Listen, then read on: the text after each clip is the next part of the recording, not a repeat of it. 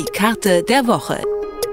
In Kooperation mit dem Katapult Magazin, dem Magazin für Sozialwissenschaft und Kartografik. Detektor FM. Eine Stunde Kellnern für 5 Euro oder eine Stunde beim Bäcker an der Theke stehen für 6 Euro. Das geht in Deutschland seit 2015 nicht mehr. Zumindest nicht legal, denn seitdem gibt es den Mindestlohn. Der liegt zurzeit bei 8,84 Euro. 2019 soll er dann auf 9,19 Euro steigen. Weniger darf eine Angestellte oder ein Angestellter in Deutschland pro Stunde nicht bekommen. Unsere Karte der Woche zeigt, wie viel es in anderen europäischen Ländern gibt. Erstellt hat sie natürlich das Katapult-Magazin. Und Benjamin Friedrich kann uns ein bisschen mehr dazu erzählen. Hallo Benjamin. Hallo Karina. In Deutschland gibt es 8,84 Euro die Stunde. Wie stehen wir denn da im europäischen Vergleich? Im europäischen Vergleich ähm, sind wir ziemlich weit vorne mit diesem Mindestlohn, den wir derzeit haben. Es gibt aber auch noch Länder, die einen deutlich höheren haben, zum Beispiel Luxemburg mit 11,27 Euro. Und es gibt natürlich auch ein paar Länder, sieben genau, die gar keinen Mindestlohn haben. Dänemark, Finnland, aber auch im Süden ein paar Italien, Österreich und die Schweiz. Erstaunlich ist eigentlich, oder für uns war sehr erstaunlich, dass fast alle osteuropäischen Staaten einen Mindestlohn haben, auch wenn der sehr, sehr gering ist und für uns gar nicht äh, abzuschätzen ist, wie, viel, wie wenig Geld das ist und wie wenig man dort pro Stunde bekommt. Zum Beispiel ähm, ist in Moldawien der Mindestlohn derzeit bei 56 Cent pro Stunde. Es gibt also in Europa eine ganz, ganz große Diversität der Mindestlöhne, die zurzeit existieren. Jetzt hast du schon gesagt, die osteuropäischen Staaten haben euch überrascht. Kann man das denn irgendwie erklären? Lässt sich das zum Beispiel mit der Regierungsform erklären, wann es Mindestlohn gibt und wann eben nicht? Also wir sehen, dass in den Ländern hohe Mindestlöhne sind, in denen auch natürlich große Industrien angesiedelt sind, in denen veredelte Produkte angeboten werden, in denen solche Mindestlöhne überhaupt erstmal möglich sind. Und das natürlich in osteuropäischen Staaten nicht ganz so der Fall ist und äh, diese Mindestlöhne deshalb zustande kommen, weil sie, wenn sie ähm, höher wären, höchstwahrscheinlich nicht ähm, den Markt stärken würde, sondern schwächen würde und die Produktion überhaupt zum Stillstand äh, kommen würde. Das sind also Mindestlöhne, die vielleicht höher gehen könnten. Da kenne ich mich aber auch zu wenig aus in den einzelnen Ländern. Aber selbstverständlich sind die angepasst an die Bedingungen dort vor Ort. Jetzt hast du auch schon ein paar Beispielländer genannt, aber vielleicht können wir da nochmal ähm, drauf schauen. Wo ist es denn besonders niedrig? In, in, Russland und in Moldawien, das sind, glaube ich, die Spitzenreiter der äh, nach unten gerichteten Skala.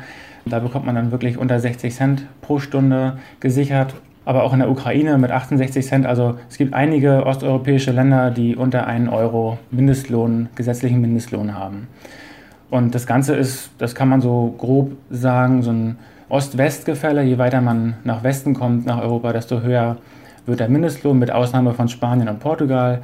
Die haben mittelhohe, äh, wenn man das in diesem europäischen Vergleich betrachtet, mittelhohe Mindestlöhne. Spanien mit 4,29 Euro und Portugal mit 3,36 Euro derzeit. Ihr habt nicht nur den europäischen Vergleich gewagt, sondern ihr habt auch in Deutschland mal genauer hingesehen, wie mit dem Mindestlohn umgegangen wird. Da beruft ihr euch auf Zahlen der gewerkschaftsnahen Hans-Böckler-Stiftung. Was habt ihr denn da festgestellt? Diese Studie, die dort herausgegeben wurde von der Böckler-Stiftung, die kommt zu grob zwei Ergebnissen. Erstens ähm, wird der Niedriglohnsektor gestärkt, seitdem es den Mindestlohn in Deutschland gibt. Das hört sich erstmal nicht überraschend an, das ist es aber, weil der Mindestlohn noch nicht über zwei Drittel des Medianlohns liegt. Das heißt, wenn alle Firmen den Mindestlohn einführen würden, müsste der, der Niedriglohnsektor erstmal noch nicht steigen. Das ist er aber trotzdem, er ist gestiegen, weil viele Firmen auch über den Mindestlohn bezahlen mittlerweile und das deutlich angepasst werden konnte. Und gleichzeitig gibt es einen zweiten Effekt, und zwar die Mindestlohnumgehung. Und da konnte diese Studie eben auch herausfinden, in welchen Bereichen und über welche Methoden in Deutschland der Mindestlohn umgangen wird. In Deutschland betrifft das ungefähr 9,8 Prozent der Beschäftigten. Das sind 2,7 Millionen Menschen immerhin, die eigentlich einen Mindestlohn bekommen müssen, ihn aber derzeit nicht bekommen. Und das sind in erster Linie Minijobs, Hauspersonal. In der Gastronomie wird das ganz viel gemacht. Und eine ganz beliebte Methode ist, ähm, Subunternehmen zu gründen, Leute nicht mehr einzustellen, sondern kleinere Unternehmen gründen zu lassen, die man dann so gering bezahlt, dass sich die Unternehmer selbst keinen Mindestlohn auszahlen können. Nun sprecht ihr in dem passenden Text zur Karte auch darüber, dass man das ganze Problem ja, ich sag mal, anders anpacken könnte und mit mehr Kontrollen dem Ganzen entgegenkommen könnte, zum Beispiel auch bei den unbezahlten Überstunden. Warum sind die denn beim Mindestlohn ein Problem? Genau, das ist auch eine beliebte Variante, um äh, einen ja, auf die Stunde gerechneten Mindestlohn zu umgehen, einfach bei der Rechnung der Stunden zu schummeln oder weniger Stunden anzugeben, als tatsächlich gearbeitet wurden. Und äh, die einzige Möglichkeit, die man hier hat, um dieses Gesetz wirklich umzusetzen, ist eben die Stundenkontrolle, wie viele, Arbeiten Stunden, äh, wie viele Stunden gearbeitet wurden, diese Kontrolle hochzufahren. Und bei 2,7 Arbeitern, die derzeit keinen Mindestlohn bekommen, finden wir, dass das durchaus gerechtfertigt ist, dort mehr Aufwand zu fahren und mehr zu kontrollieren. Die Karte der Woche zeigt, wie hoch der Mindestlohn in verschiedenen europäischen Ländern ist und auch wie in Deutschland mit dem Mindestlohn umgegangen wird.